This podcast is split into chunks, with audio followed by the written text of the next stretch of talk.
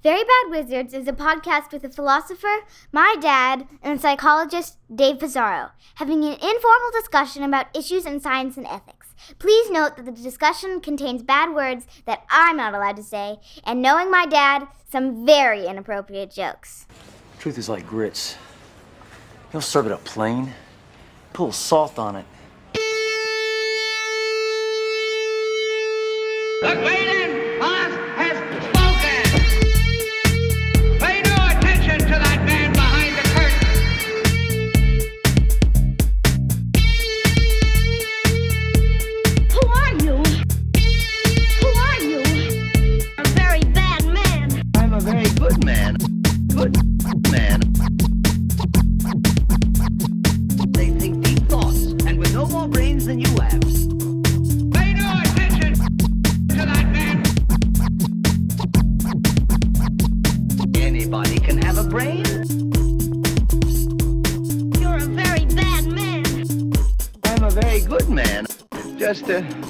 very bad wizard.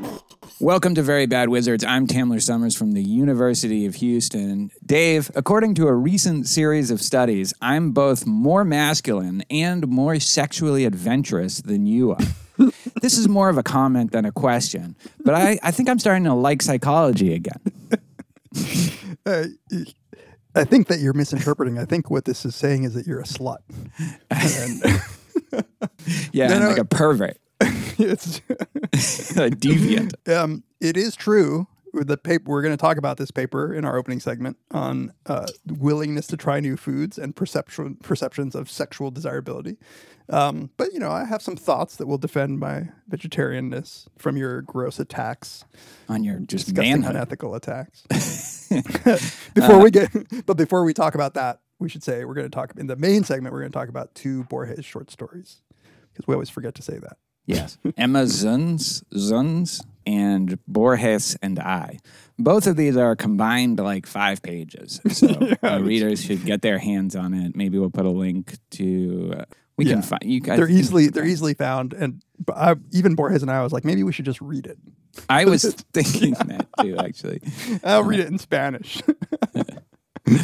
Yeah, but first, you put this into the very bad wizard Slack, the uh, an article, like a social psychology at its finest. Um, you are what you are willing to eat. Willingness to try new foods impacts perceptions of sexual unrestrictedness and desirability.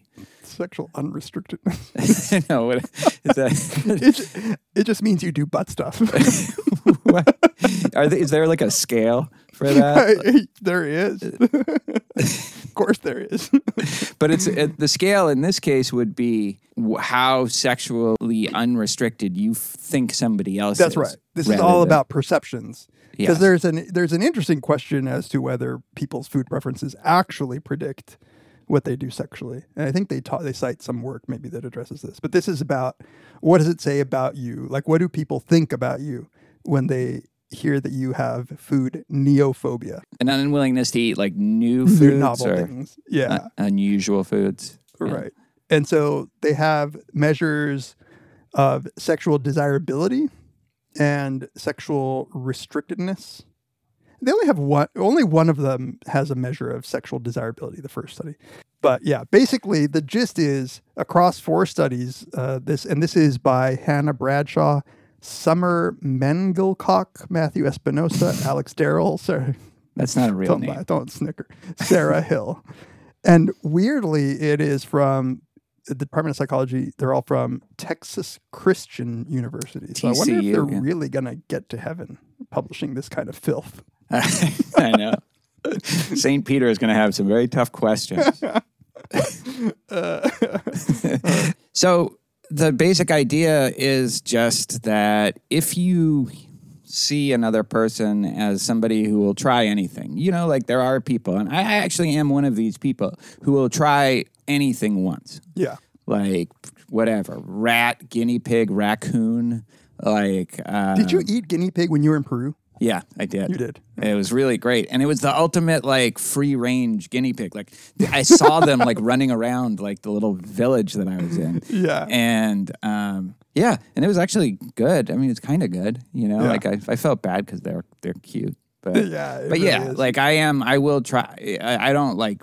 You know, there are certain things I don't like, and then once I don't like them, I won't keep eating them. But Right. I will try things. right Um, and that's what yeah that it really is about the willingness to try new things it's not really about just uh, like liking a lot of things um but uh yeah so they they find in these studies basically like the the general template of the studies is they'll ask they'll describe somebody in some cases it's just a vignette in some cases like a, a fake okay cupid profile um so this is the vignette from the the first uh, study Austin goes out to a new restaurant in Fort Worth that has exotic foods from all around the world. He sees the name of a dish that he has never heard of before as an entree and decides to order it. When the food comes, it looks kind of strange. And in one condition, it continues, but it doesn't stop him from digging in with gusto. and in the other condition, it says Austin picks at the food with his fork, smells it, and takes a few tiny bites before sending it back. And so, so then after the vignette, the, and these were, uh, so in some cases it was Jessica. These were all heterosexual um, participant college students who who I, I like also like the the. The, the the first one, like Austin picks at the food with his fork, smells it, and takes a, a few tiny bites before sending it back. Like, uh, like of This course you're not going to think that person. is He like definitely doesn't eat pussy. That guy. I mean, what a fucking what a loser. like if you don't want it, like fine, but don't just like pick at it and like smell it and do all these little like well, fussy weird little. because he decides to order it, which is kind of weird. Um, uh, but but yeah, and so I know. It's, but it doesn't stop him from digging in with a with kind of gu- the animalistic. um, and then it says, following the vignette, participants responded to two items rating the target's desirability as a sex and romantic partner relative to others on seven point scales.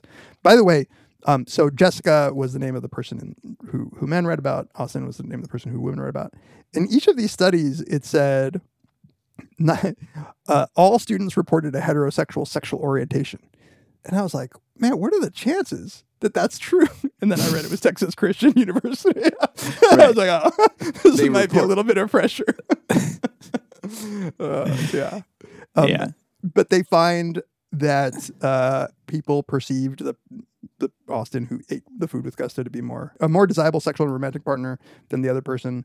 In the next studies, they use o- fake OK Cupid profiles that describe that a person saying, "I know I like a lot of things, but I'm always up for trying something new and different. I'm pretty adventurous when it comes to food." Um, or they say, I'm pretty picky. I know what I like and I stick with what I know. If I've had it before, I'll probably have it again. Newer exotic foods aren't really my thing. And they had people rate. This is like, so they, in, in the following studies that, that aren't study one, they have people rate the, um, what's it's SOI. I'm trying to remember what uh, sociosexual orientation inventory. This measure includes three subscales which assess behavior, attitudes, and desire for short-term sexual relationships. So basically, like how slutty you are, and also whether or not people were more likely to have had, like how many partners people were likely to have had. So, which okay, so just taking a step back, it does it kind of meshes with my intuition that, that Yeah. this is true, right? Yeah. Right. So I'm vegetarian. You, which I, like could be seen as being picky, but I'm actually willing to try for if it's vegetarian for sure. if I'll it's try anything. vegetarian, yeah. Right. But I've yeah. also tried most meats at least once. Yeah. Um, it's because I was raised not eating meat. It just seems weird to me. But fucking Steve Stich pressured me into trying foie gras. Oh Um, yeah, he's exactly like the the uh, He the- fucks. Like This he, guy he seeks it out. Like he seeks out. You know, like he'll go to a restaurant.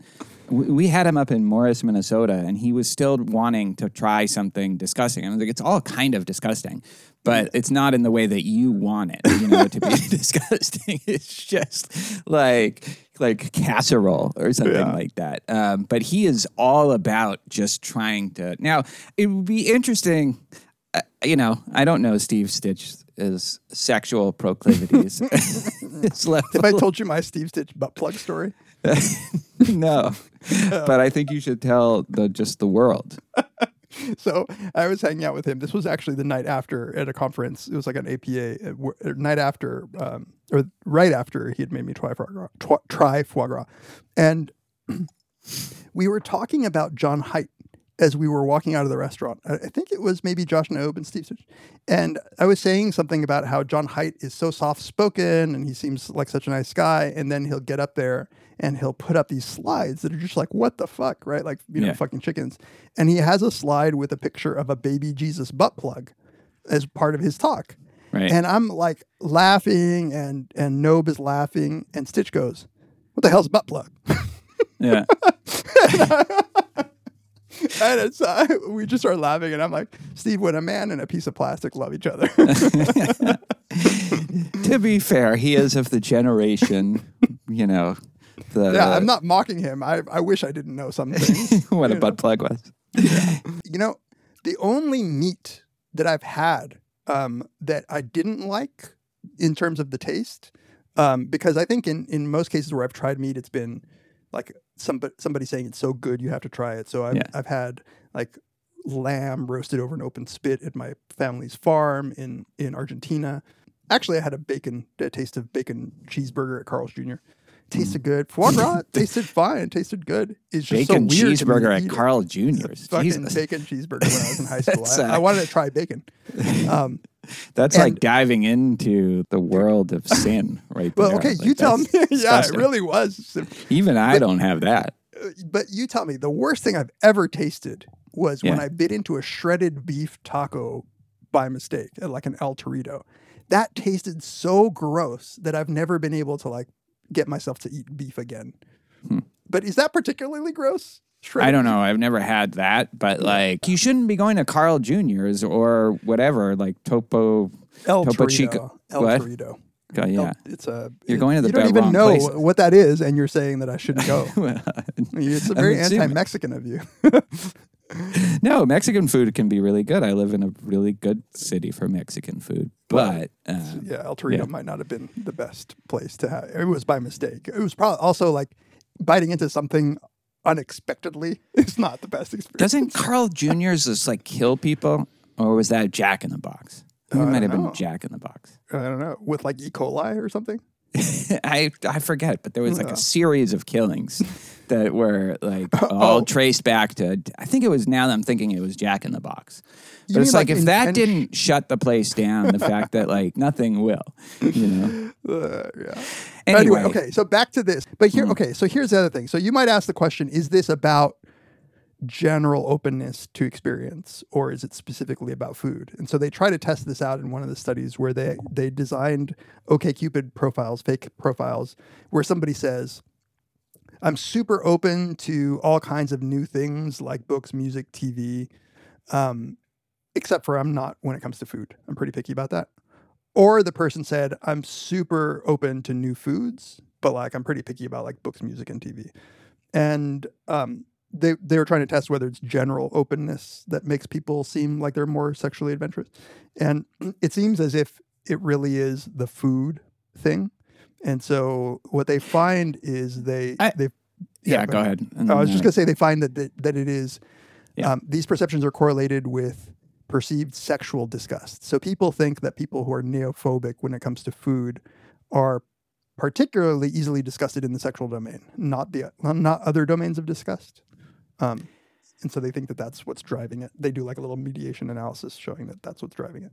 By the way, like I got a little depressed when I looked at the like this the like procedure, you know, like data analysis like section or whatever, uh, because they're interviewing a hundred and something like Texas Christian University students. Yeah, and like kind of generalizing about like how like these enormous correlations between you know how people are perceived which i agree also to some extent accords with my intuitions. But like the, the, the idea that they're going to be like and we did the t value whatever of like and it's like no no no no no. Like you let's be honest here, right? Like you did, and I know they're not denying that they did undergraduate students. Like they even say that in uh, a limitation, although they Yeah. didn't say undergraduate students at a like religious institution. But like, but like just the idea that this like probably generalizes, but but somebody should you know needs to do the study to confirm that is insane. And just the idea that like these statistical like analyses like are you know the things that really matter here. I don't know. Well, they like, do. I I actually mean- got depressed for a second. But they Not- do. But those yeah. are two different things, right? The statistical analysis is necessary because even if you're showing it in a really restricted sample, if there's no statistically significant difference, then you don't have Right. support. Like I agree. It's just that it seems like that's almost secondary given the way the data was collected. And also, I- the thing that depressed me wasn't that. Obviously, you need to do statistical analysis.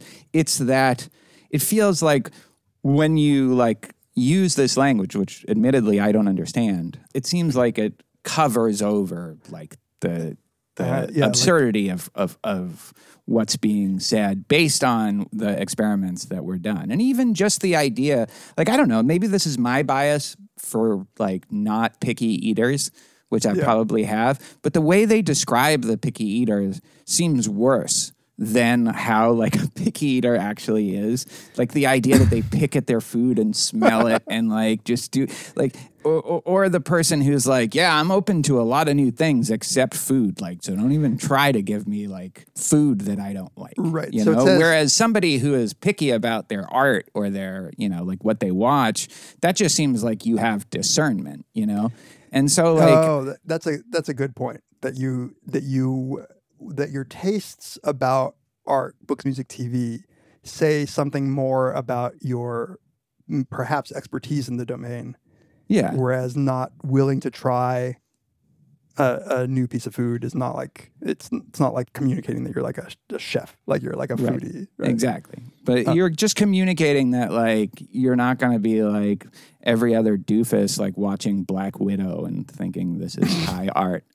hey, Black Widow, you know, didn't perform that well, and Scarlett Johansson is pissed off. She's suing about it. We should do an Disney. episode. This is what people tune into our podcast for, but on the like streaming, you know, the fact that a, a movie goes straight to streaming and what that means for the industry. It definitely know? seems like, you know, it's like uh It, it feels more straight to video y. Like it takes something away from it. Um, It does. Yeah. Uh, but okay, but back to to your point. So that the stats might give it an air of objectivity and generalizability, I think is not. I mean. I get it, but like it's it's not it's not a fair critique of of the paper. But I do think what is a fair, well, the, and the reason I don't think so is because, as I said, I think they have to do the stats. But what is a fair critique is even though, as you say, they do mention the limitations, they have a paragraph there is just something, and we've talked about this a lot. There is something about the way that researchers talk about the limitations of their studies when, as you say, what they're communicating is that this seems like a generalizable phenomenon. And then they have one paragraph that says, while the current research has many strengths and provides insights into directions for much future research, it also has a few limitations that should be considered. Right. And it's like, no, like, you know, I'm not going to be a hypocrite here and say, like, like I do you know, think that generalizability is gets too much attention as a as a limitation. But in this case, you can't they're they're making it such a little deal on purpose that it's like screams out. Right. This is like Almost like they have to do it like as a formality, but come on, we all know this general. Yeah, like we this has many strengths. You might not think about it though, but there are a few little things that maybe upon scrutiny uh, you might not. And as you say, like they t- collecting data on sexual restrictedness from a Christian university. I went to a fucking Christian university, and like, look, we were like normal people, but at least at least half of the students were not like normal people. They're like really going to say something else. So like even having just a MTurk sample in this case would have been said Yeah. something. you know, I don't want to like put too much weight on the Christian. uni- Like, I think any university, yeah, yeah. like, it's it's a problem because Muslims suck too, is what you're saying.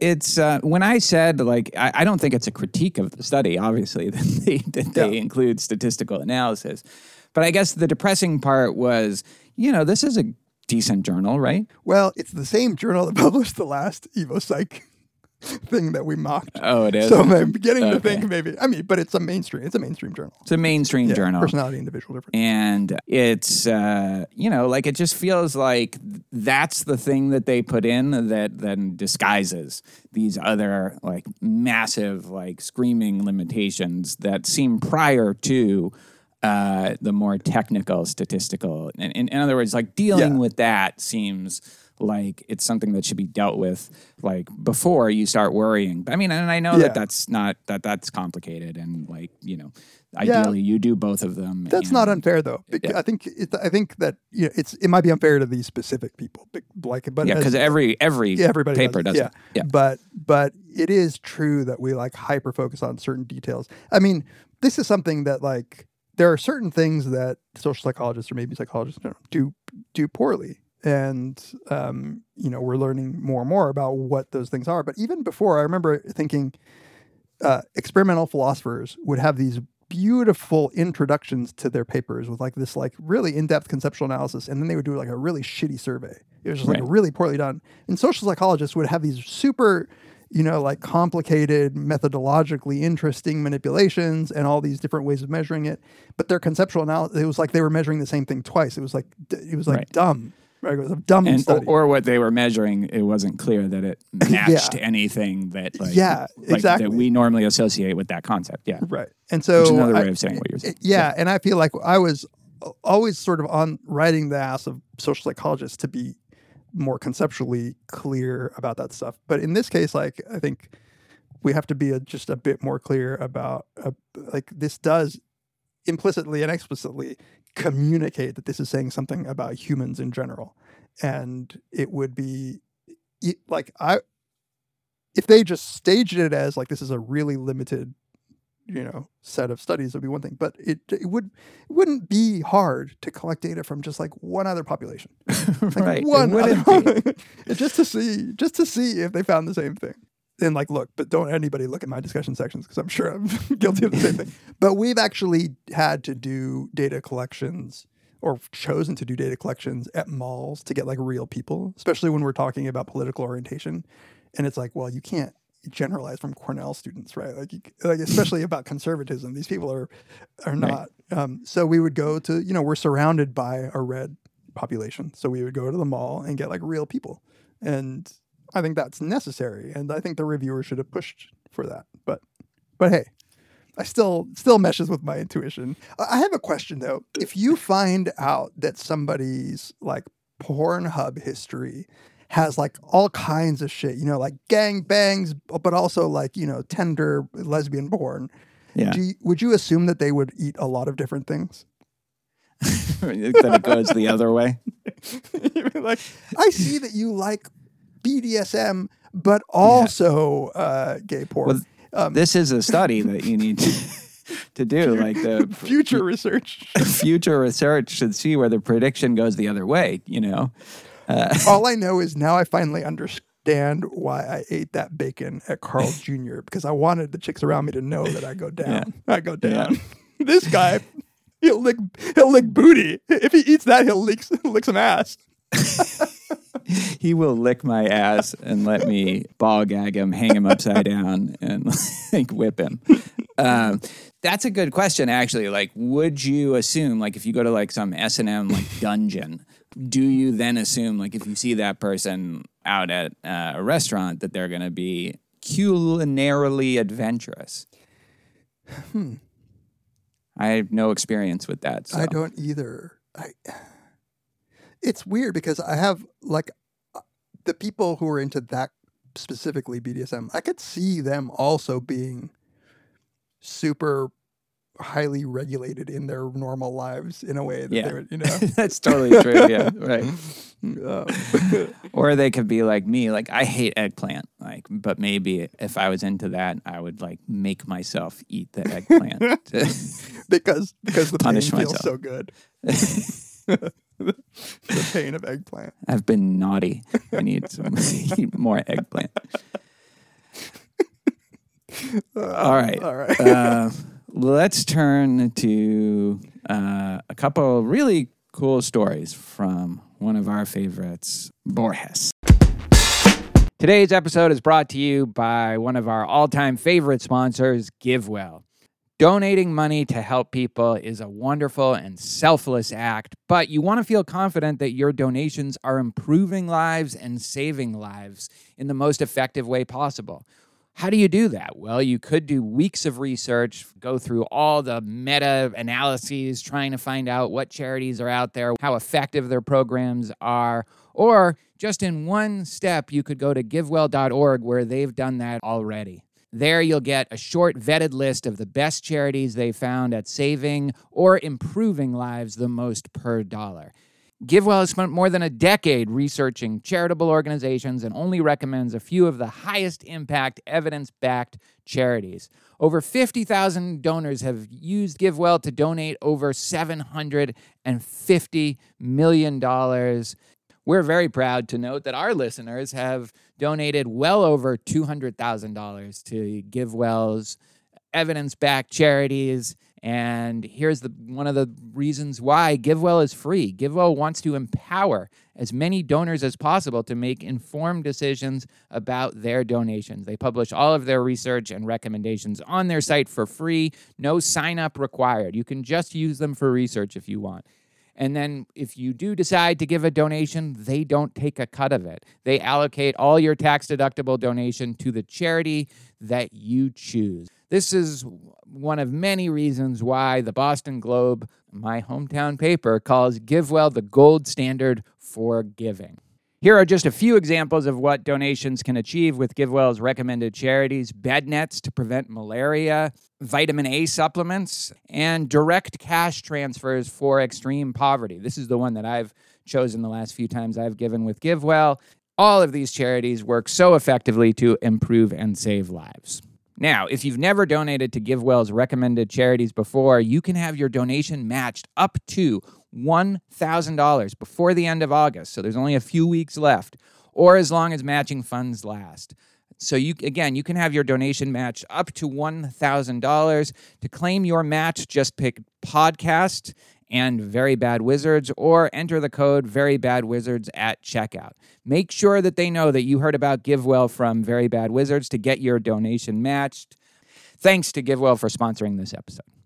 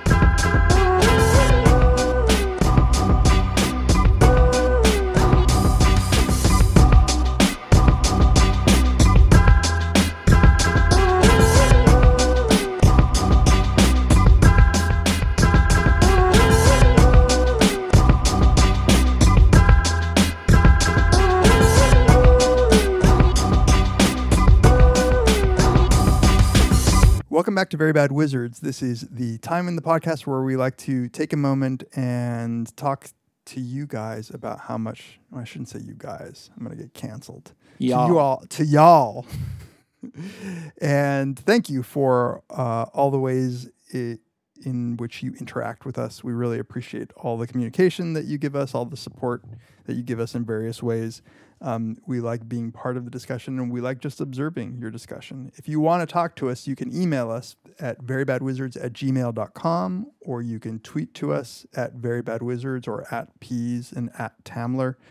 You can um, engage in the Reddit community discussion, which was recently pissing Tamler off um, by going which is very, which is not consistent with what we say in the in the, about Borges and I. Like we talk about, yeah, yeah. I should Uh, know we're recording this. we're recording this at a different time than what we say. Yeah, no, we love Reddit. It's just you Uh, know they really have the power to sometimes push one of our buttons. Yeah. um, yeah, reddit.com slash r slash very bad wizards. You can find our community there. You can follow us on Instagram. Uh, just search for very bad wizards. We very much appreciate it when you go to Apple Podcasts and give us a rating and even give us a review. In fact, we get a little summary every week of the the ratings and reviews we've gotten and when it just shows the ratings and there's no review that week, like my my heart sinks a little. Like, Yeah. I'm like, "Oh, Yeah, please do. but yes, listen and subscribe to us on Spotify if that's where you prefer to get uh, your podcasts, because um, that also matters to us. So thank you, uh, everybody, for interacting with us. We really, really appreciate it. Yes, and if you would like to support us in more tangible ways, um, you can give us a one-time or recurring donation on PayPal, or become one of uh, one of the members of our growing Patreon community. Um, and there's a lot going on, and um, over this last few weeks, right? I'm um, we released the Ghost bonus episode. You, you then released an episode. Um, a bonus episode on Star Trek's The Inner Light. Yeah, with Paul, even though you and I had discussed that one already. I uh, know. Paul wanted to get in on it. He wanted to usurp you, I believe is I- the word. yeah. Has anyone said which discussion they liked better? no, but but uh, I feel like Paul's trying out. You know, for for the for yeah. Once uh, I get booted. Yeah. Uh, but we might do another one. He he liked it uh, enough that that we might do uh, another Star Trek episode. You also are starting to release, and you've already released one of your lectures um, for the five dollar and up listeners um, per episode. Your intro psych lectures. Yeah, that's right. So I the the intro psych lectures that I recorded for last year's class, I figured I wanted to share them. And I might drop a couple in there. I had some recorded from last year, a few, you know, but they won't be as polished. I'm just warning everyone right now. They'll be a little bit more kind of. Uh, It's all about the content. and mine are more underground. You know, Yeah. and uh, we're just starting at ten dollar and up per episode listeners, and there are a few of you out there that we wanted to reward, and so um, we are going to release monthly ask me anything videos in response to questions that we will put up. Um, and one and a call for questions should be up by the time you hear this episode. And we will have a video out in a couple uh, in a couple weeks. We also have another bonus episode already recorded in the can and probably release it within the next couple of days. So a lot going on on patreon. We hope you um, consider joining that community. You can also buy t shirts, coffee mugs, um, everything, a lot of merch, and baby bibs. And you can find all of that on the verybadwizards.com support page. I'm gonna start a um, very bad wizards anti-natalism condoms. Um, yeah. Yeah. With the little monkeys on, on the condom. Yeah, that gets bigger, the monkey. Maybe the monkey, like, as like you get an erection, the monkey also gets an erection. Can we? the the ape, you know, like us- uh, one of those big red kind of. yeah, I think that's doable. Um, yeah, and thank you so much. We really appreciate your generosity. Um, it it means the world to us. Keeps the lights on. Keeps us doing what we're doing. And all right, All right, let's turn to our main topic. So we're as as Tamler said at the beginning of the episode, we're talking about two very short Borges stories. Uh, the first is Emma Zunz, and the second is Borges and I. Borges and I is literally a page long. So we and Emma Zunz is like five pages long. So we'll put links. It's freely available online, so you should definitely read it.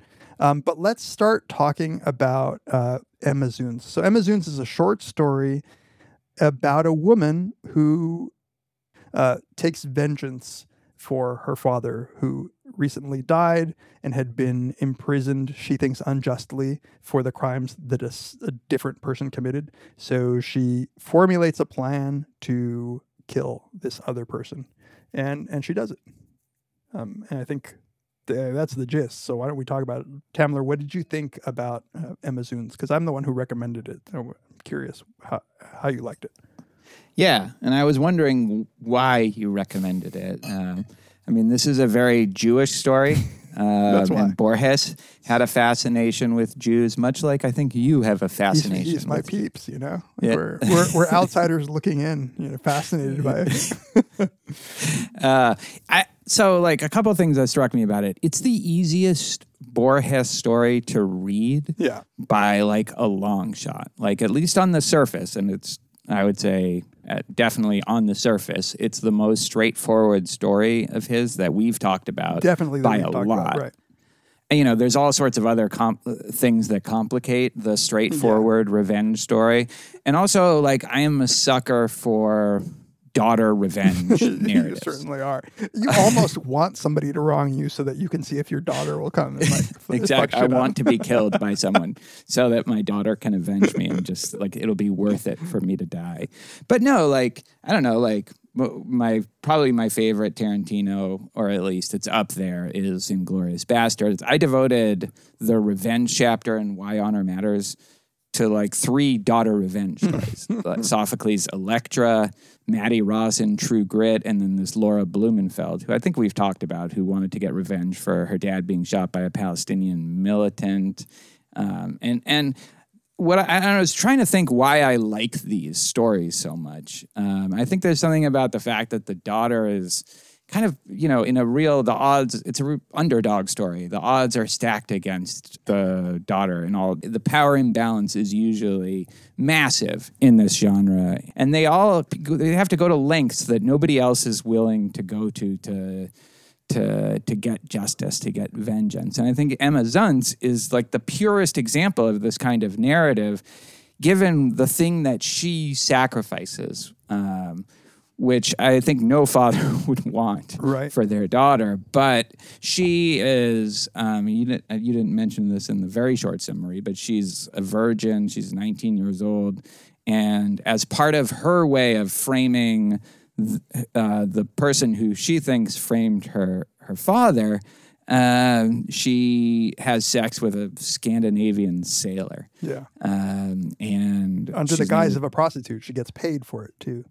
Yes, right. And so that she can then claim that um, Aaron Lowenthal, um, he, she can say that he raped her and that's why he shot her.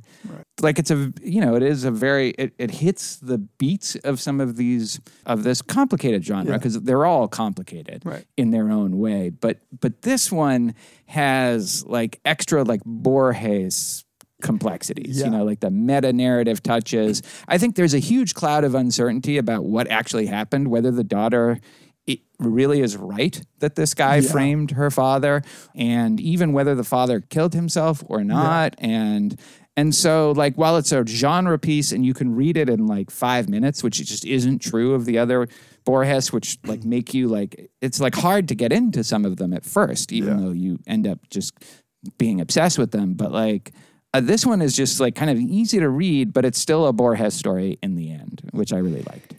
Yeah. Oh, I'm glad you liked it. Um, I, re- I I loved it. I loved it because of the the layers that he adds. So Emma Zunz gets a letter that her father died from overdosing on a barbiturate, actually, and she just infers that he committed suicide because the letter says that he accidentally ingested too much of this drug. Um, Right. And the letter is from Brazil. She's in Argentina. Um, she receives this letter. Her stump, you know, sh- her heart drops when she reads that her father has died. Her father is clearly living in Brazil, as in he's yeah, Yeah, fugitive He's maybe. a fugitive. Pro- yeah, he he had been accused of a crime and sentenced to prison, but we know that he has taken a different name and is living in Brazil. So she gets a letter from Brazil saying that he had died, and she has what she believes to be the truth about the crime that he was accused of, which is that uh, the the crime of embezzling funds was actually committed by a person who owns the factory in which she works, that her father worked for as well. And her father had told her this guy was really the guy who embezzled. The, the guy is now a co-owner of the plant, a rich a rich fellow, and uh, A rich Jew. a rich Jew. I can say it was on the tip of my tongue. I didn't want to I don't like insulting Jews. Although he, he, uh, it's the the name of the mill is Tarbuch and Lowenthal. Yeah. And given the alphabetics, like he's clearly second author of the of, of the weaving mill. That's right. Um, so she, you know, she formulates this plan, as you said, to to justify her act by claiming that he assaulted her. And the way that she does it is that she goes to this owner of the plant, Lowenthal, under the guise of being a snitch that there's going to be a strike at the factory. Yeah. And um, she sets up a meeting with him on the weekend. And she knows, as everybody knows, On the Sabbath, on a the Saturday, Jewish on- Sabbath. That's right. Yeah. I didn't even think about that. Um, and everybody knows that he, the guy, has a gun in his drawer. So, with that knowledge, she sets up this meeting. When he goes to get her a glass of water after she's pretending to snitch on people at the factory who are going to strike. Um, by the way, this guy is described as sort of yeah, like a stereotypically greedy Jew, right? Like he's he's fat, he's bald, he's clearly money hungry, and At least according to the narrator. according to right? the Like, narrator, yeah. yeah, um, he is he he married a rich wife. The wife died. Um, the narrator says that the guy always loved money more anyway, and um, so she picks up the gun while he's getting her a glass of water and shoots him dead. Doesn't even get to say the things that she's been preparing to say, like the the whole revenge thing that she was gonna say about her dad. As she shoots the guy, and as he's dying, she tries to get it out, but she's never quite sure whether or not the Yeah. dying guy heard that this is why he was being shot. But I think this is characteristic of these kinds of narratives is the actual act of revenge doesn't go as the Yeah. avenger imagines it. Right. You know? You know, you have this perfect justice being served ideal, like like a f- form or something in your head. But what actually happens is just kind of it's clumsy, it's a mess. Right. It's like um, because of course that's how it would That's be. how- yeah. Like how like a 19 year old Right. Jewish virgin isn't gonna pull off like the perfect act of revenge. You know, it's kind of amazing that she, you know, if if we are to believe the narrative as it's being relayed to us, like it's kind of amazing that she did it as well as she did. And, you know, Borges has a kind of interesting reason for why she got away with it, which we can talk about. Yeah, which is really why I started even saying this, and I ended up in a long summary. But it ends with her reporting the the killing and saying that she was raped. Tell she's telling this story that she's trying hard to make herself believe. It's like this very. It seems like a very um, intentional kind of self deception, but uh, it's worth. I think it's worth reading the last a couple paragraphs when she, she's so as she's this is her reporting the crime. Then she picked up the telephone and repeated what she was to repeat so many times in those and other words. Something has happened, something unbelievable. Senor Lowenthal sent for me on the pretext of the strike. He raped me. I killed him. The story was unbelievable, yes, and yet it convinced everyone because in substance it was true. Emma Zunz's tone of voice was real. Her shame was real. Her hatred was real. The outrage that had been done to her was real as well. All that was false were the circumstances, the time, and one or two proper names. And that's that's how it ends. One of the things I want to ask you about is the one or two proper names because I think that's a great, you know, that's a perfect little Borges ambiguity there. Like to like, I think you can interpret like w- that in a lot of different ways. But before getting there, like maybe we should, I don't know, talk about to what extent we trust what's going on in this story. Um, Yeah, because I think you can read this pretty straightforwardly. And that's not an invalid reading I think. You know there are things that make you question what it is that you're reading but like I think you could just take it as this is what happened. So her dad really did get framed. Her dad then had to flee the country and go to Brazil which for Argentinians is like tor- torture. it's, it's, it's, yeah, it's shameful. And then, like, just took a bunch of sleeping pills to kill himself, Yeah. right? And so she came up with this plan, which she executed, and it didn't go perfectly, but it went well enough for her to do what she set out to do. Yeah.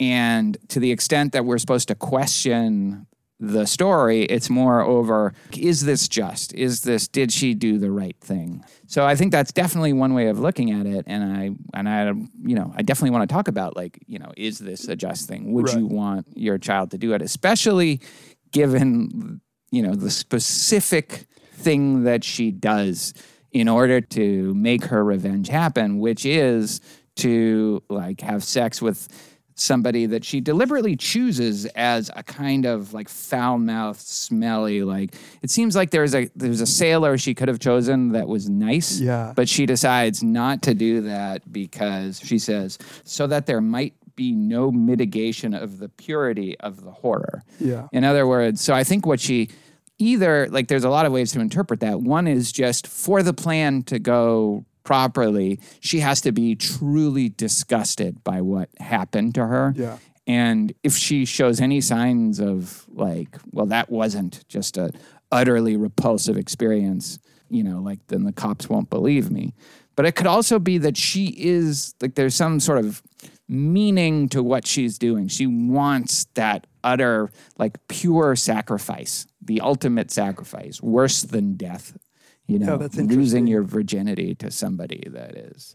Yeah, uh, because the, the the way that I read it initially is a sort of masterful way of preparing for the lie. That that disgust was truly in her voice when she Yeah. reported the rape. And so it Right. seemed like a pretty genius way of making your lie convincing to find the most disgusting sailor that you can. But the, the way that you say it as not just as a means of being truly disgusted, but rather as a way to not insert anything pleasurable or nice into this act. Because yeah, right, like to give herself the right Yeah. to to to take vengeance Right. in this way. Right. And she clearly didn't ha- enjoy it. She, you know, she had, there's a line that made me laugh about, she says, she thought she could not help thinking that her father had done to her mother the horrible thing being done to her now. I take it that that sailor did not eat a lot of different foods. Um, Wait, so I want to read that whole paragraph. So she says, in that time, outside time, in that welter of disjointed and horrible sensations, did Emma Zunz think even once about the death that inspired her sacrifice? So presumably her father. In my view, she thought, and which is interesting that he that the narrator says, "In my view." Super interesting. You know, Yeah. uh, she thought about it once, and that was enough to endanger her desperate goal. Because what she actually thinks, she says, she thought she could not help thinking that her father had done to her mother the horrible thing being done to her now.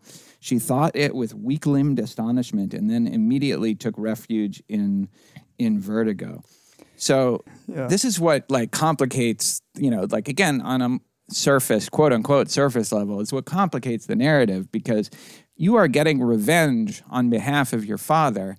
But as part of that process, you're having sex with somebody, and the, the, the first thing you think is, this guy who's who I'm totally repulsed by is like my father, and he violated my mother in the way that I am being violated right now. Right. Like if that's that that's already like okay, this isn't going according to to plan in terms of you know a perfect revenge narrative. Um, how this is supposed to go. It's like you are getting revenge on behalf of s- somebody who's doing something that is completely shameful. That's how she feels Yeah. at that moment. Right.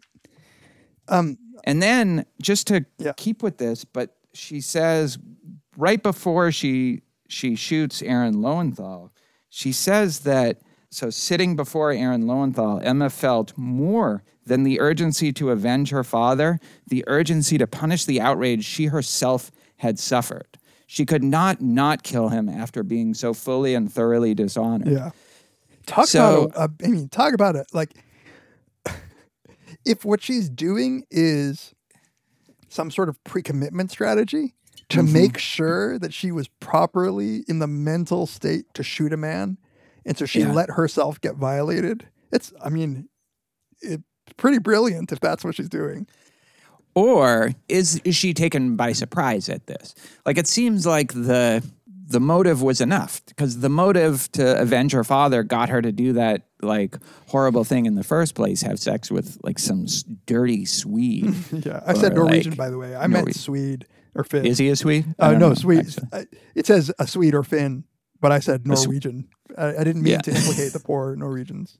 That's racist.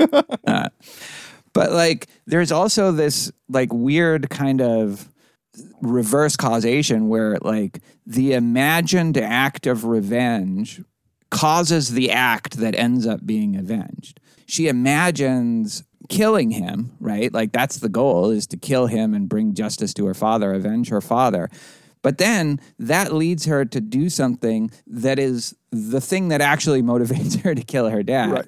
The the act of revenge, the idea of revenge causes her to do the thing that ends up being the thing that that makes her avenge her father. Right. So the causation is it gets jumbled there. So it's interesting. So this, okay, so this, when I was thinking about what she did, so the, like, why she let herself get fucked by the sailor. By the way, she rips up the money that the, the guy pays uh, her. Yeah. And it's, it's a hilarious sort of like, but then she immediate, immediately regrets having ripped up the money. because it's an act of impiety, yeah. which is like uh, this may be betraying my own heritage, but like I get that. Oh, like just totally. ripping up Literally. money, Even ripping a dollar bill seems Yeah. wrong to me. It seems like well, you could give that money to somebody Yeah. if you're before ripping it up. You know? Right, right. So I was thinking about why she had sex with the sailor. Nowadays, I would think, well, because they're going to do a rape kit. You know, they're going to check whether or not she really had had sex. And then I was like, but would they do that back then? I guess Right. if she was a virgin, they might check. Well, that's not very reliable, but they might check to see if she was still a virgin, to see if like her hymen was intact. And by the way, Hyman Roth is uh, also a Jew. Um, Good connection, really nice connection. um, so I wasn't sure if she did it for the emotional reasons or for the physical reasons. Right? Could she have done this and just said she was almost raped? You know, like did she have to actually go through? Uh, Or said she was raped and just like, like would they would they check to see like for his sperm to be in? her? You know, like what? Uh, it doesn't strike me that's something they would do. But she she could have tried also to seduce Lowenthal himself. yeah, he doesn't seem like. He cared more about men. Although, but I mean, like neither did the guy. You Yeah. know. But maybe he probably wouldn't have. Yeah, maybe uh, he'd be like, "Look, do you like? I'm trying to put down this strike. Do you have any information for me or not? Put put on your clothes. I'm not interested. You're not that hot. Yeah, I don't I don't eat adventurous foods. so- Yeah. um, so I inferred that this was commitment device of. like a pre-commitment device emotionally, but I don't know. I'm like it's it would be some sort of twisted moral luck, not moral luck, but but you know, as you say, that the very thing that she had let happen to herself was the thing that motivated her to pull the trigger. But we don't know if she would have pulled the trigger for vengeance reasons had she Yeah. not been violated by the Swede or Finn. There's also like I really think like we should talk a little bit about like when he like to what extent any of this is like true. really happened like and uh, you know uh, I think you can ask that about like a lot of things. First, whether he truly died by suicide, which is the thing that she kind of like pushes her over the edge. I have to get justice now, and then uh, because all she gets is a letter from somebody who she can't even read their name, but to the extent that she can, it says Fane with an E or Fane with an A. And so, like feign, like make make up, you know, it's like an allusion to the word feign, uh, F E I G N, um, in English that Borges was doing it. That's interesting. Yeah, Borges definitely knew and wrote in English, so he would know what he was. And doing. then just the way that the narrator then says, you know, after making it th- this just letter from a total stranger who doesn't even know who he's writing to. right, Like, how did we get to suicide there? Based on like somebody, some Brazilian stranger saying he accidentally ingested an overdose of Veronal, and then you you, you read a few sentences down, and you get her just kind of memories, uh, including the Chekhov's yellow lozenges, which will come back later. right.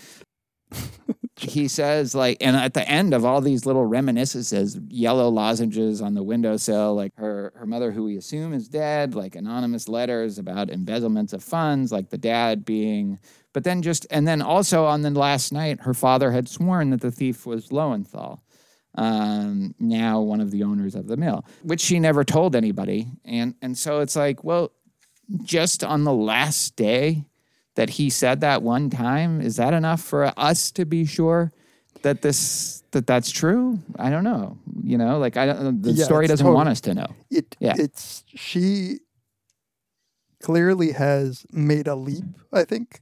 It's interesting why she would be so motivated to make that leap immediately. yeah Um, but you know what? One of the things that I really liked, I was reading this out loud um, to Nikki because I thought it was so powerful. Um, when she gets the letter that her father's dead, this is what I want my daughter to feel. Um, Yeah. Emma dropped the letter. The first thing she felt was sink- as a sinking in her stomach and a trembling in her knees. Then a sense of blind guilt, of unreality, of cold, of fear. Then a desire for this day to be past. Then immediately she realized that such a wish was pointless, for her father's death was the only thing that had happened in the world, and it would go on happening endlessly forever after. I thought that was such a, a, a that's how you want your daughter that you that you're dying yeah. we'll just go on endless into infinity But it seems like the kind of reaction that Yeah. I would genuinely have upon the notice of a death of somebody I loved, where it seems like it's the only thing that has happened in the world and it will forever keep happening. Like yeah it it was it's so striking and and and so in that grief her leaps to concoct this revenge fantasy you know Right. makes sense that this was born out of such a, a, a grieving person So I really think that is open to question deliberately by Borges, which does make one possibility that this is like an, a revenge fantasy, as you put it, that is concocted in some in some sense by her familiarity with like the genre that I love, like the daughter Avenger. You know, like she just kind of, you know, she has this job. She works at a steel mill, or or what is what kind of mill is it? weaving mill. So she works at a weaving mill, you know, where her father was disgraced and left. It's like she can now give her life. Maybe this is a, a, a pointless life from her perspective, and she can give this life a kind of romantic, I don't know, like she can give it significance in some ways, Yeah. some, some kind of substance that isn't just her going to work and like pretending to care about men, but, being terrified by men. And like, you know, I, so it definitely seems like that could be what's going on too. Like, this is Right. reminds me of Garden of Forking Paths, which also had kind of on the surface, perhaps a straightforward story, but at at no point did you were you sure that this wasn't just like a fever dream of Right. uh, and, and a massive delusion on the part of the protagonist. yeah And that's interesting, like, because that's different than most revenge stories. Most revenge stories, the facts are pretty much stable, and it's just the, the, the ethical questions that are being uh, right It's- addressed. they're they're they're always as straightforward as my name is Inigo Montoya you killed my father prepare to die like, Yeah, or like, you know, like Unforgiven, or like, you know, like there's no doubt about what actually happened. There's no doubt about whether the act that is being avenged actually happened. There's just the, and most, I'm sure there are exceptions to this, but this is like, there's doubt at every level. There you is know? you're you're right. There is. I was thinking about this earlier. There's a a fuzziness to the whole thing. It's like not nothing is quite certain, and it's it's well captured by the nine or ten smudgy lines covered almost the entire piece of paper. right. All just kind of there. She even seems to when she goes out to find a bar where you know she could pick up a sailor sh- it's described as in this way where she's like seems almost to dissociate when she's walking through the streets. Yes. you know? Right. That that paragraph, right? Like to recount. This is the narrator speaking. To recount with some degree of reality the events of that evening would be difficult and perhaps inappropriate. Um, one characteristic of hell is its unreality, which might be thought to mitigate hell's terrors, but perhaps makes them all the worse. Yeah. Where the narrator is just saying, Look, I'm not, like, I don't even think it would be appropriate for me to tell you, even if I could, what actually happened that night. Um, so I'm just going to give you uh, a smudgy vision of it. Yeah, that's that's a really interesting twist Yeah. on this thing where we don't even yeah we have no idea how this all went down at every level Yeah. I feel sorry for Lowenthal to be the victim of such a fuzzy headed vengeance scheme where if it's right if he uh, if, if it was Yeah. her trying to make meaning in a shitty life, you know, and he gets shot for it. There is just yells at her in yiddish as he dies At the end, he's cursing at her in Spanish and Yiddish, just like a, a whole bunch of just curses coming out of his mouth. which would i would love to hear those curses because like yiddish cursing is great And even even the sentence she recalled or tried to recall her mother, there's just a fuzziness throughout. You know, Yeah. it's like what's going on in his mind. But she what happened to the mother Hey, we don't know. She recalled summer outings to a small farm near Gualeguay, which I just needed to say is in the province in Argentina in which I was born. Um, oh nice yeah, and and yeah, you can see her father is a last ditch effort to preserve honor, yeah accusing this other guy. You know, and just make like so her daughter his daughter doesn't think of him as a total like fuck up and disgrace Right. you know like giving her a little sense of yeah, we're not a we're not a shameful family we just got hosed right. So this, this is something I, I've been wanting to ask you for the last twenty minutes. What do you think is behind your love of these daughter revenge stories? Like, is it is it that it's the ultimate expression of love by the daughter to do this? I mean, that is, you know, that was sort of in my book. I said that that was one of the functions of revenge. Like one of the good aspects of revenge is that it is an expression of love and closeness and loyalty, exactly because of the sacrifice that you have to make, the costs you suffer, the, the risks you undertake. But like what completely fucks that up and what makes me think I would never want my daughter to do this is the part where she has sex with the dirty Swede or Finn. Like that's her first sexual experience. Like there's nothing that could happen to me that, that that's what I would want. Like, you know, like true grit, she doesn't have to do that. She has to risk Yeah. her life and she has to uh, Right. you know, Electra has to do all sorts of things, but not that. There's something about that that it's especially bad to me that her thoughts about her father while she's Right. getting basically you know she's not getting raped she's consensual but um but it's not for In pleasure. yeah it's she's being violated in some sense and that her thoughts would go to her father. I thought to myself is she saying she's not say, she's just saying that the act of sex is so disgusting. Is she you know as a young virgin having a drunken sailor fuck you this is the first time you ever have sex seems terrible.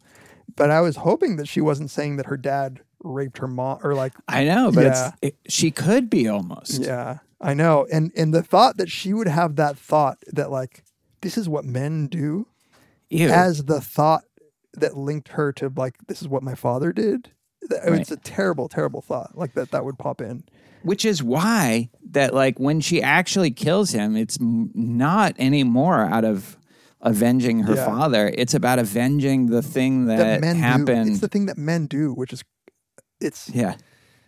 yeah There's none of the kind of whatever I like about these kinds of stories, and and it's never uncomplicated. It's there's always all sorts of you know things that you have to question yourself and your reaction to it, but.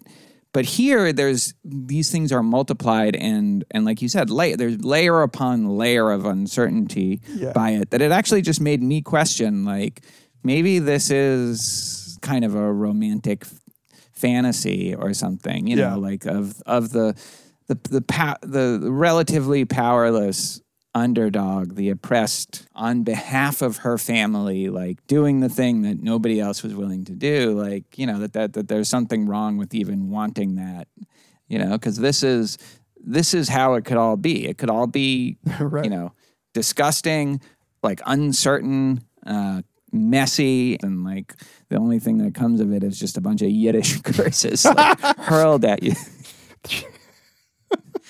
Let's get then to the question that you asked about the, the end. And I want to read this last Yeah. paragraph again after we've discussed it for, for the listeners because it's more powerful now that we've gone through the details. Then she picked up the telephone and repeated what she was to repeat so many times in those and other words. Something has happened, something unbelievable. Senor Loewenthal sent for me on the pretext of the strike. He raped me. I killed him. The story was unbelievable, yes, and yet it convinced everyone because in substance it was true. Emma Zunz's tone of voice was real. Her shame was real. Her hatred was real. The outrage that had been done to her was real as well. All that was false were the circumstances, the time, and one or two proper names. Yeah. So the one or two proper names is just the kind of mindfuck that Borges would would toss Yeah. in there. Because in what she said, there's only one proper name. Right. there's only Mr. Loewenthal. And the one or two is just like what what does that mean? What's this what's the second proper name that was wrong? Was it Possibly a reference to her proper- father? Her father's name? Is it Yeah. a reference to her? I it, it's funny because I don't even totally have like an interpretation if Yeah. you go like the other way, you know, like so it's not Loewenthal that that raped her, Right. It's this guy. So I like here's one possibility. I don't know exactly how it works, but one or two proper names could be like her outrage was we- real, but maybe Loewenthal didn't frame her. Somebody else framed. Uh, didn't frame her father. Somebody else framed her father. Yeah. Um, and so she got revenge on the wrong person. But I guess that would be the same name. It's just that Yeah. he's being accused of two crimes he didn't commit Right. in, in, in her mind. But like, It is the tone of voice, shame, hatred, and outrage all just a result of having sex with the sailor? yeah, I think so, right? Like, that's the thing is that I think it is. Yeah. And, and maybe the hatred is of Loewenthal, Loewenthal. because he, she really thinks he framed her father. And not only did she f- he frame her father, but because he framed her father, then she had to have sex with a dirty Swede or Finn. Right. I yeah, I don't I don't exactly know what to make of that. And I think that the narrator is kind of interesting in this because it's not an omniscient narrator narrator, but it's not a narrator that is just going by like events as the narrator heard it either. The narrator seems to have some sort of special access to what happened, but also certain things that are closed off to the narrator. Right. And so I think it's also like the narrator is constructing some kind of story where the narrator knows some details, but not uh, all the details. And and and the narrator even has opinions, which is kind of interesting. Like the, Right. in my view, this Right. is You know, one thing we didn't talk about. Two paragraphs are devoted to what she did that the day before revenge, Yeah. like getting together, making sure the day was as normal as possible. She went to work. Then it says she went to a women's club that had a gymnasium and a swimming pool. Uh, she discussed with Elsa and the younger of the Kronfuss girls which moving picture they would see Sunday evening. Then there was talk of boyfriends. No one expected Emma to have anything to say. In April, she would be 19, but men still inspired in her an almost pathological fear. Home again, she made soup thickened with manioc flakes and some vegetables, ate early, went to bed, and forced herself to sleep. There's funny details that, that Yeah. like, it's unclear why.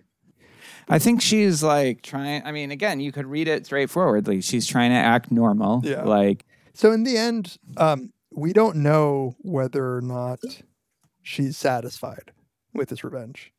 Um, but that last paragraph or the last couple sentences, weirdly, the English divides it into paragraphs that the Spanish one doesn't. But um, that it's it's like it seems as if he's hinting to the possibility that she will that this will, in her memory at least, she might self deceive that, that she set this up so that her her emotional reaction is going to feel genuine and that in the end she might have done this in order to like truly believe that she was justified in killing Right, right, right, right, right. And in fact, earlier she says, how to make plausible an act in which she, who com- was to commit it, scarce- scarcely believed, how to recover those brief hours of chaos that Emma Zunz's memory today repudiates and confuses.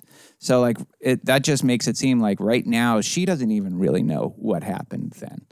Like she was on autopilot maybe Yeah. after the after the act, and now she doesn't even know what happens. Which again, it, it, it's very again just throws into confusion what happened at any point in the story. But there's an interesting line right after that where she said where it says on the infamous Paseo de Julio. Uh, sorry for the pronunciation. She may have seen herself multiplied in mirrors Yeah. made public by lights. So, uh, like, I think that is like she may have seen herself just all these different versions of herself, and she doesn't know which version is the real Zunz, and like that will never, she'll never know. And maybe, like, you know, there's a question of whether any of us know, uh, which could lead us to the next story.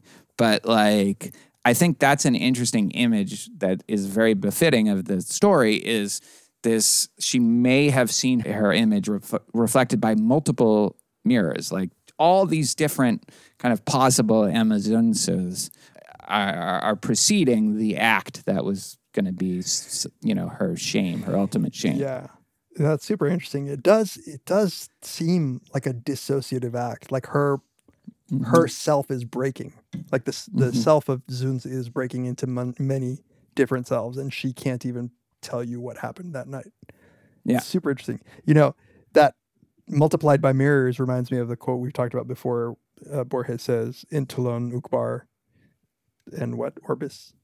Um, Yeah, mirrors uh, and copulation are abominable since they both multiply the numbers of men. yeah Um, yeah, no, that's super interesting that her psyche is disjointed almost. That that mirrors line. Yeah, as as as is the case with many Borges histories, we just are we don't know. We're Yeah. not given the satisfaction of knowing, and the the narrator is never too reliable. In this case, the protagonist isn't too reliable either. Like Yeah. even if she were telling us the story, we wouldn't know.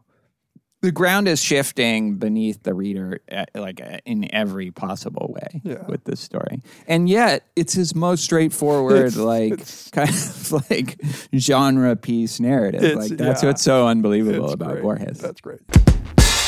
This episode of Very Bad Wizards is sponsored by BetterHelp Online Therapy.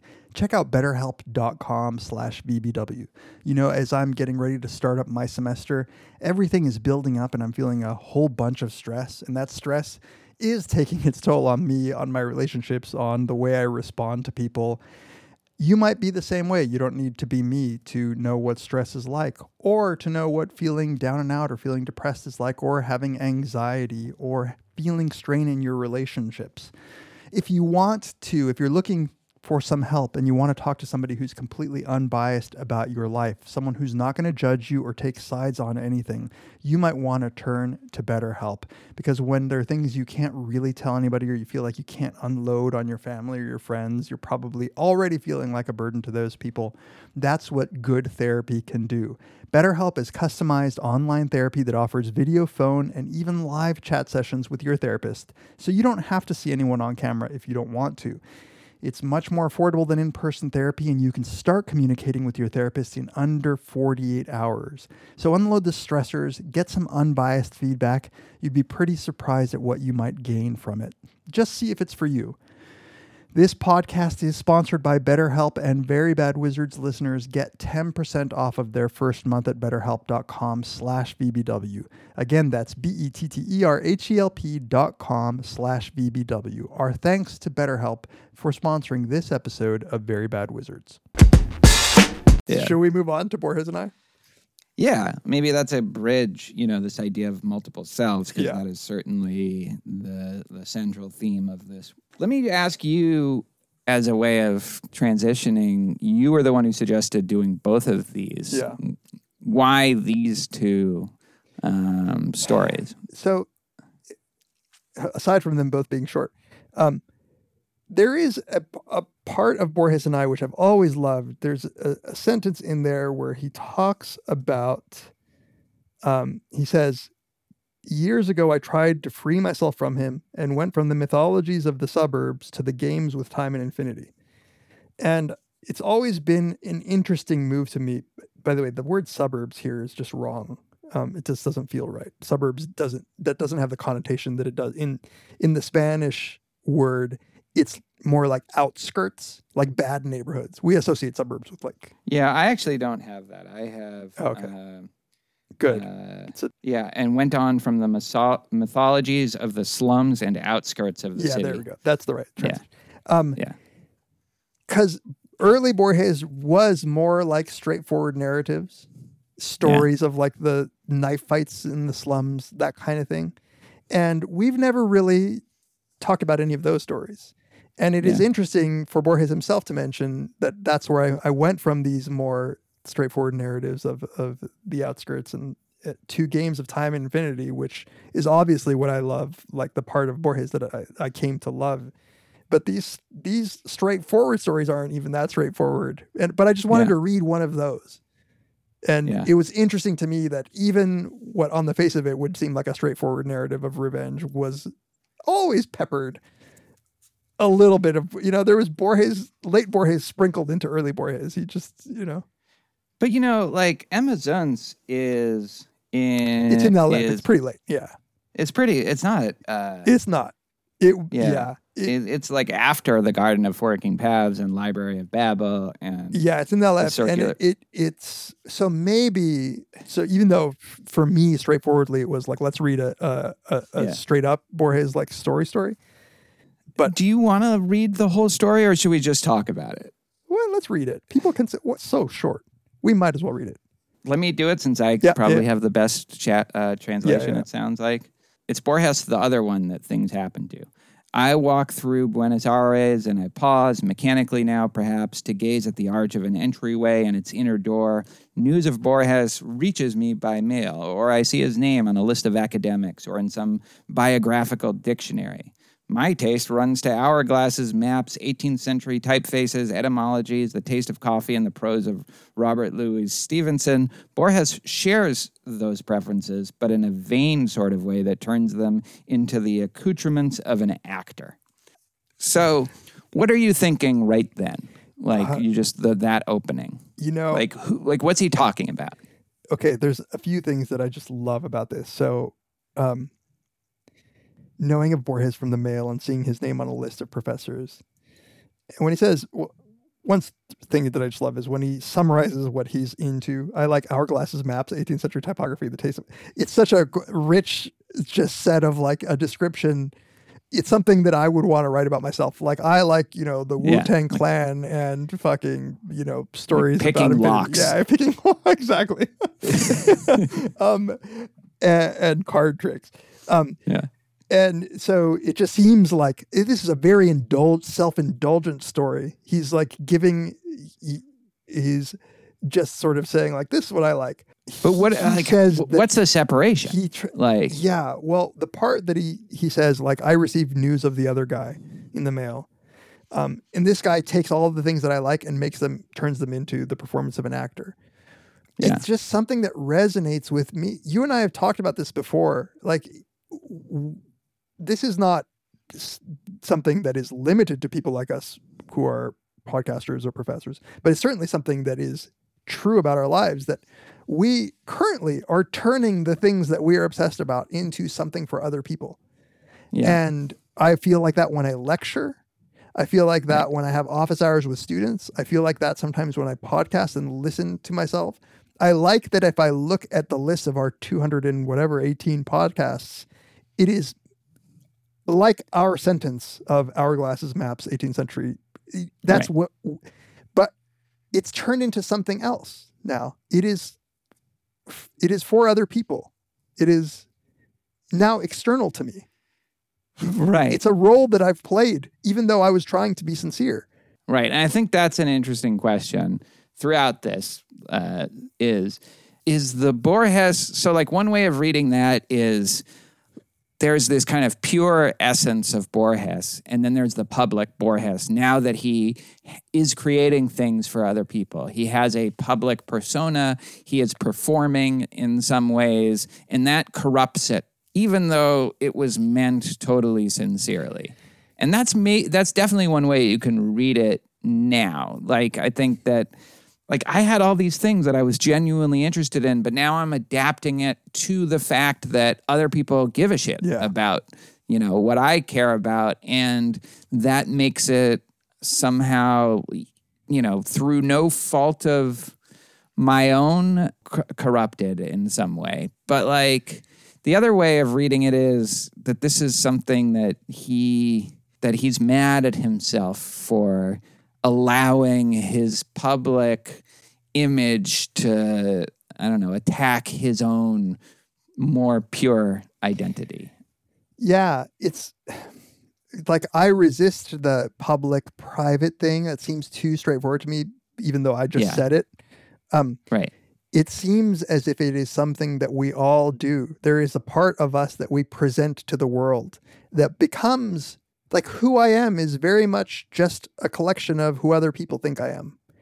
And there's something in giving that to the to all of the people around you who you interact with. You're giving them you're performing something, you're giving them something of you that then turns into its own thing. And I can see why you might resent that. Like you might grow to resent that you are not what other people like have of you. You are something else. Like, but you know what? There's a lot of overlap between those two guys. Like they Yeah, right. And maybe the the other guy, the guy that you're giving to others in your interaction is sort of infecting the the pure version of what you imagine yourself to be. Yeah, well, and the way that he says it in my translation, in a vain way that turns them into the attributes of an actor. There is a vanity about sharing yourself Right. to other. Like there's a weird vanity Exactly. about it, and sometimes I'm self conscious about it. Like I'm, it, it really does feel like.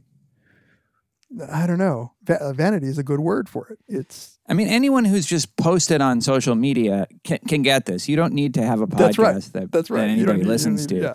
You just need to like have sent out a tweet or a po- made a Facebook post or an Instagram or even had, picture or, even, whatever. even your personality in a party or something like the the thing that you're giving to everybody else just Right. becomes a different thing. It's hard. It's yeah. You you just have to have had that feeling, which I've definitely had, of just all of a sudden you're hearing yourself talk and you're like carrying on in a certain way and doing something, and then you're just like, like, ew, like what the fuck is this? That Like, what ew am I is doing? exactly right. exactly You know? right. It's one. It's it's one of the reasons that I found it so hard to ever listen to our own episodes. For like right. I mean, it is like, and uh, as somebody that has to edit them, like they're like, I have to like just be like, oh God, you know. And I'm glad I got to e- edit out some of the worst ones, but it's invasive almost. Although, like, what that even means, because unless you feel like you have some sort of soul that's different from your interactions with anybody. Like it's hard to m- totally make sense of what, but but at the same time, it does feel that way Yeah. sometimes. And by public, I don't mean like public in the sense that, you know, like Tom Hanks is a public figure, but public in the sense that it's not just you and your thoughts. It's, it's, it, there is a sense where it's, there's you and your thoughts, and then there's how you act around others. Um, right. and so. Okay, keep yeah. reading. All right, keep reading. Yeah. It would be an exaggeration to say that our relationship is hostile. I live, I allow myself to live so that Borges can spin out his literature. And that literature is my uh, justification. So that's really Yeah. interesting. So that Borges can spin out his literature. It's it's very like dismissive. almost. Like he's just gonna pump out these like mind fuck stories and like that's my justification, you know. Yeah. But then he goes on I willingly admit that he has written a number of sound pages, but those pages will not save me. Perhaps because the good in them no longer be- belongs to any individual, not even to that other man, Borges, presumably, not even to that other man, but rather to language itself or to tradition. Beyond that, I am doomed, utterly and inevitably to oblivion, and fleeting moments will be all of me that survives in that other man now it does seem like this is something that is maybe more particular to somebody who is a, has achieved some level of fame and a public persona. I don't know. What do you think? Yeah. But but more because that's who he is, not sort like that's the way that he has to describe this feeling because Right. that's the circumstance of his life is that he has written things for the public. He's like because I, I think that this is a feeling that anybody will have, and I think Borges would think that anybody would have it. It's just that in his case, it's like you reading yourself in Wikipedia. I can't say that for myself because um, He talked about Alex Rodriguez. That's, is that what it says? yeah, because that was like the Houston Chronicle Oh, yeah. story where they interviewed me. That's the only reason I'm on there and you're not. Yeah, I'm really inter- it's it's really interesting though to um where he describes his work as the thing that justifies him. I'm like I don't I'm not sure. Yeah, that he allows himself to live Yeah. so that Borges can spin out his literature, and that literature is my justification. It sounds like like what does he mean? I allow myself to live. It's weird. It's like the self that is truly me, the Borges the I, is what ca- like has to like it causes all of the things that Borges does.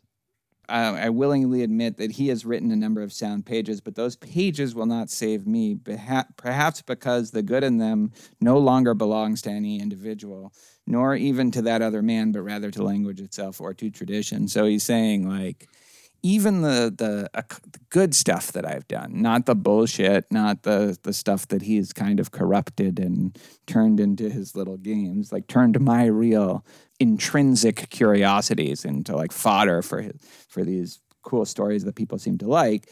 But but then he says that like even like the other Borges isn't saved by those because once they're out there, they belong to everybody. All of our podcasts, once we put them out, like they just belong to America, They belong to the world. Um, the world. Yeah, Homo sapien.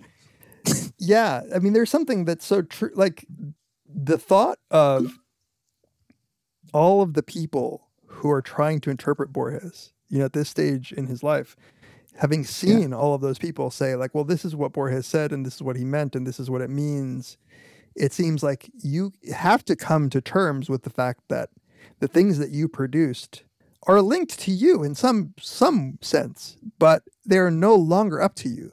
It's it's Yeah. it's uh, interesting, you know, and I think Borges They're not yours. they're not anymore. yours anymore and you have to let go you can't like i think an artist would might find it a struggle to correct the people who are speaking about his work or her work and and realize at some point they they have to at some point realize that they can't they ca- they can no longer speak with authority about what this work means because it's means something to everybody who's read it in a way that Yeah. you, it's separate from you now that you've done it it's separate from you So, not to compare us Yeah, in any way. It's talking about Borges. self-indulgent. Right. But did you ever get the feeling sometimes when there's some long Reddit thread Yeah. um, on one of our episodes that if we go in there, it's almost like we're doing like a bad thing, even if it's just cl- absolutely. I re- yeah, Yeah. recently had that. I was like, I'm not going to comment on this because I think it would ruin the discussion. Yeah, exactly. Which is interesting that you would do that, um, and and especially since we're not putting out works of art. There are artistic maybe elements Except to for what my we're doing. you know, they can. yeah, your beats are pure art, just art in its purest form. It's interesting that he puts it in the terms of salvation or Yeah. being saved, though.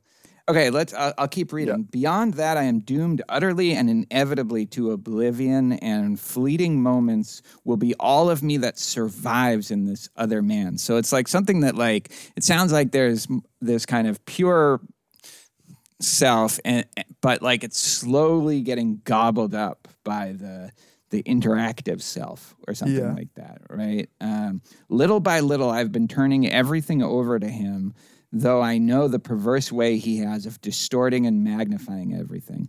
Spinoza believed that all things wish to go on being what they are. Stone wishes eternally to be stone and tiger to be tiger I shall endure in Borges, not in myself, if indeed I am anybody at all. That's a great. But I recognize myself less in his books than in many others, or in the tedious strumming of a guitar. yeah, it's quite a sentence Yeah. there. yeah, I, I mean, I mean, yeah. Like, and I, I want to go on to this next part, which I think will have a lot to say. But what do you? I, I, I like this idea that it's you you start it just devours you slowly until you and you just start to dwindle it's an interesting idea so that you know like like you know it's like a hole that's clo- like closing in on you and your impact makes less and less of a difference Right. It's. I, I mean, there. It, it. Something that seems to resonate for me just so much, which is you, the part that feels like you, that subjective inner sense of self.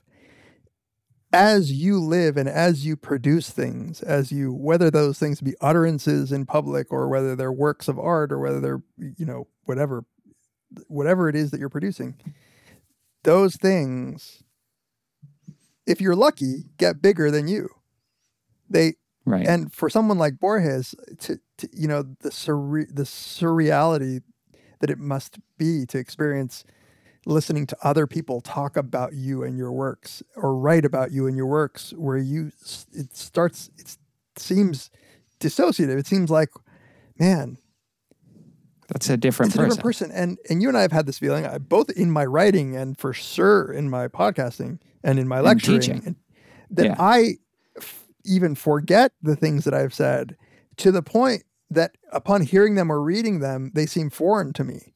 But that is what I'm leaving. That is the that is what I will be to other people. Those things are the only things that they that can possibly persist after I'm gone. and we work in a form that allows us it allows some degree of connection between your personality and Yeah. the thing that you're doing i think like podcasting is the best example of that where I, I feel like i can be as close to myself as i can in any kind of public forum but like um, i think borges's writing it- he's in a genre his form of expression or his way of interacting publicly with others is one that is so kind of cryptic and that there's like all you know it's like the multiple mirrors from amazons right? It's like it's so disassociative i, I would think like i you know trying to imagine what borges is like based on his stories is right. really difficult. I could imagine so many different kinds of ways of understanding him as a person, you know? Yeah. It, He, b- by the way, also seemed like a, a person who was uncomfortable with that publicness. In you know, I think I told the story once that I have a friend of the family who wrote his dissertation, an Argentinian uh, uncle Yeah. of mine, who wrote his dissertation on Borges and met Borges, and Borges's reaction was, "Don't you have anything?" I swear you have something better to write about than me. Like, right? Yeah. It's it was very reluctant when he says um, that he recognizes himself less in his own books than in many others. It seems to me that that is the feeling that one has. So, like, I, my deepest interests, right? Like, I, whatever, I love MF Doom and, and picking locks or something. I see myself in those works of art or in those YouTube Right, videos that I like. right, love. right, right. That is me. Like, I, I feel most myself when I'm indulging my own interests by like reading other people. And so that's where I might recognize myself. The things that I produce Right. that other people are doing, you know, I am now recognizing myself in Borges's stories. That's because Right. it's such a fundamental part of my interest and what I love. That is now a part of me. And and Borges might realize that and say, like, yeah, those now now those that those stories are things that other people recognize themselves in. Like I recognize myself in Robert Louis Stevenson. That's what I recognize myself in Hourglass. Right, right. You recognize yourself in like Illmatic. Exactly. That, so that's interesting, you know, and like remember what we were saying about writing public pop philosophy or pop science, you know, and and just the kind of alteration that you have to do to your kind of prose and like Yeah. start lead off with a The story voice. and you yeah. know, and I've done your this. voice. That voice that you have to find. Yeah, that voice. And it's not you. And like, you know, like I think the be- the best you can do is make it as much you as possible, but you really can't. And so and then I'll read like you said, like I'll just see some other great work of art that just feels like it captures Yeah. my essence or at least what I take myself to be Yeah. so much better than the thing that I'm actually putting out there. That's got to be a very strange Yeah. experience. I mean, think about like if I had to put myself together with building blocks, those building blocks would be other things, not my Yeah. things. They wouldn't be the things that I produced. Like those are other Yeah, things. right. Are, um, right. The bad news bears is yeah, me. right. Like that's who I am. The Transformers cartoons are me. That's that. That's what built me. Yeah. Uh, the laborious strumming of a guitar, I can only assume that like he's he's referring to music that he likes, because or else I don't understand that. And why laborious? Then in many other books or in the tedious strumming of maybe he's just saying like even the tedious strumming of a guitar closer to I, me. like is closer to me than that. Um, so then he says, Years ago, I tried to free myself from him, and I moved on from the mythologies of the slums and the outskirts of the city to games with time and infinity. But those games belong to Borges now, and I shall have to think up other things. so my life is a point counterpoint, a kind of fugue, and a falling away, and everything winds up being lost to me, and everything falls into oblivion or into the hands of, an, of the other man. And then this, the second paragraph, last sentence. I am not sure which of us it is that's writing this page. yeah, it's so it's So, good. it's a perfect little like story, and that last part is so in some ways pessimistic. It's like even when I just branch out, and you can think of, like everyone has this idea. Like I'm doing some new, totally new project. Like this thing that I've been doing is tired, and like the real me is really is interested in these things. But then your persona ends up gobbling that up too, and there's just no escaping it, and you are doomed to just just have everything that you do be appropriated by your, by your other, like yeah.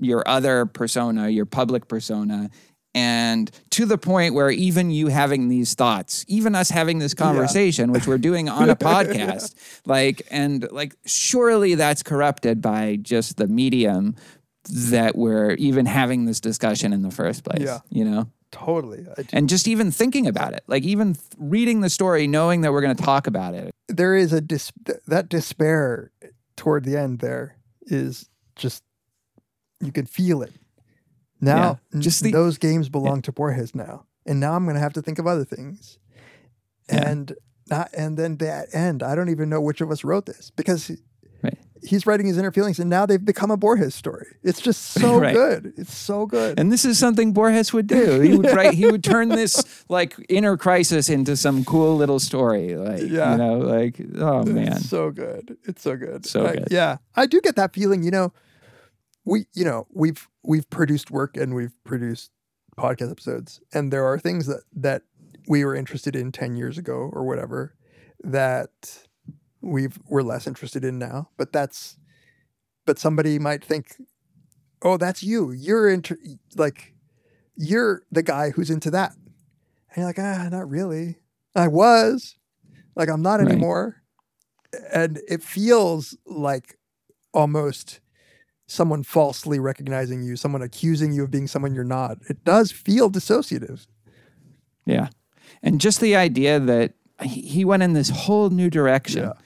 And then, but still couldn't escape the fundamental like curse Yeah. of human beings. And he doesn't seem like a particularly social guy, Right. Borges, which is that you have to interact with others and you have to have a personality that is pu- that is public, not necessarily as being a a famous author, but as being just somebody who interacts with the world. And no matter what you do in your private moments, that will end up being just gobbled up Yeah. by this persona. Well, 'cause no- 'cause no one- you won't end up knowing who's who. No one can the end. experience you as you experience you. Like there is Yeah. it will it will the you that is belongs to the world can you the the the private you can never be shared in that way. So of course it's going to be gobbled up. You know. and the public you will end up influencing the, pi- The private private, you. you. Like that's the thing is like that's the it'll yeah, be invaded. Yeah, it's like the other is like a beast devouring.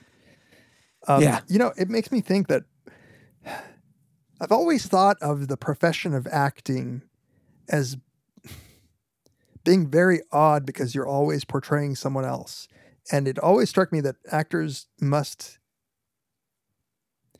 It's it's always made me think twice about who, what an actor is and what their personality truly is because they lose themselves in their roles. Their job is to be other people, and it's always seemed a little weird and fake to me that like uh, or like suspicious of who the real person is. But now I'm thinking that's might be the most genuine profession that there is because you are Right. very clearly th- Yeah, with no exactly. self-deception portraying someone else but we're That's all right. portraying someone else. We're just deluded into Right. thinking that we're portraying ourselves.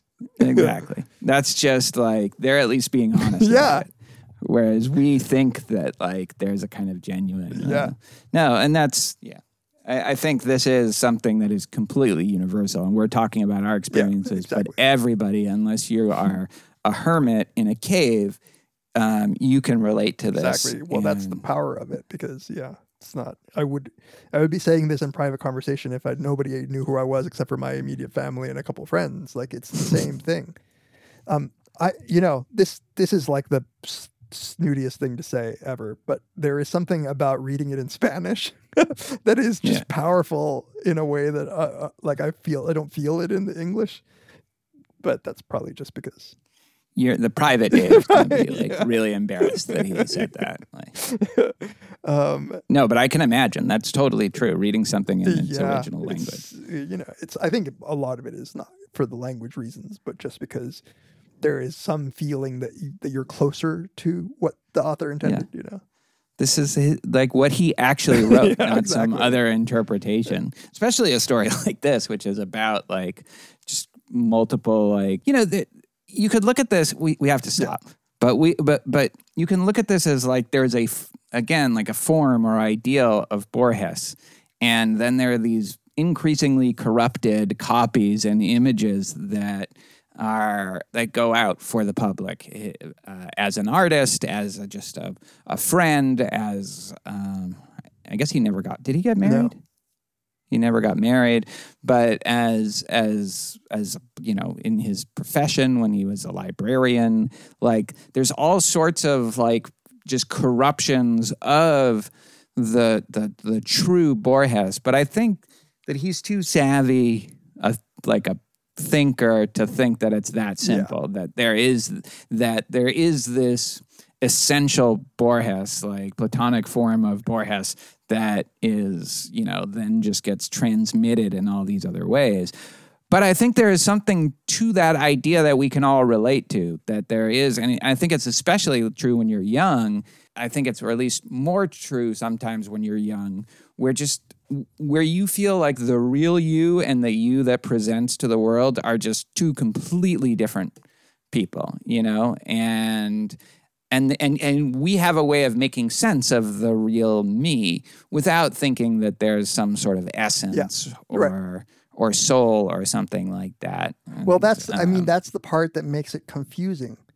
That's the Yeah. part that is like I understand that there is like a, a relationship between who I am to the world and who I am to myself. There is, but like, and and so I am in, like myself is sort of influenced. Like I'm, uh, it's, you know, my life is a flight.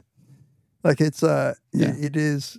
It's it's not yeah it would be weird it would be dumb if it was a platonic self that's pure or you know it's it's just I don't know who that self is now anymore. Like in some ways, like it's hard to even know which one is me. That's why the ending in the confusion of like I'm not sure who wrote Yeah. this is so great because it's like, yeah, I mean, it's I am my public self, I am my private self. We're, I'm both. Both of those are Borges, but I can't shake the subjective feeling that the me that that I feel, the me that was me when I was ten, that's the same me that I am now, is is now lost sort of in all of the other things. Like I like not Yeah. just because there's me this private thing and the world sees me as this other thing, but also because the both of those are part of me, you know? Like it feels better to to think that they're closer together than when I thought that they were further apart. absolutely, You know, like absolutely. like he he paints it as despairing that like the real, but in some ways I feel like that the, the the good thing is when you don't feel such a disconnect between the person that's interacting with others and the person that you are. It's Um, yeah, and it sounds like he doesn't feel that. Yeah. He- when he says Right. He's losing, like over time, he's losing everything, and everything will belong to oblivion or to him. That is, Yeah. you know, in eh, I mean, in some sense, like when you die, it's true, right? Borges survives in all of the things that he did, but like that part that mattered to him is, is lost to oblivion And the Borges that survives is not the Borges that he feels Yeah. is true Borges. It feels or at least that this aspect of Borges doesn't feel Yeah. as true Borges. it, it really feels like somebody just reflecting on their life at the end of of their life. I don't know when he wrote this though. It's 1960. But I love that last little bit. I don't know which one of us is is doing Yeah. this. It's because it is it it turns into kind of a Borges mindfuck, you know, at the end. And so like it's like, oh, this is what he does. Yeah. You know, he takes something that's genuine and upsetting and he turns it into one of his mind games. So it's like even just like unburdening himself in this manner isn't can't save him. You know, like he Totally. said, nothing can they can't save me. Yeah, he would have been 61 when he wrote this. Oh, yeah. Well, All right, we Yeah. should wrap up. All right. So we don't know who it is that is that have recorded this podcast. I do hate that person that recorded two hours and 20 minutes. Imagine how I feel. All right, uh, join us, quote unquote, us next time on Very Bad Wizards.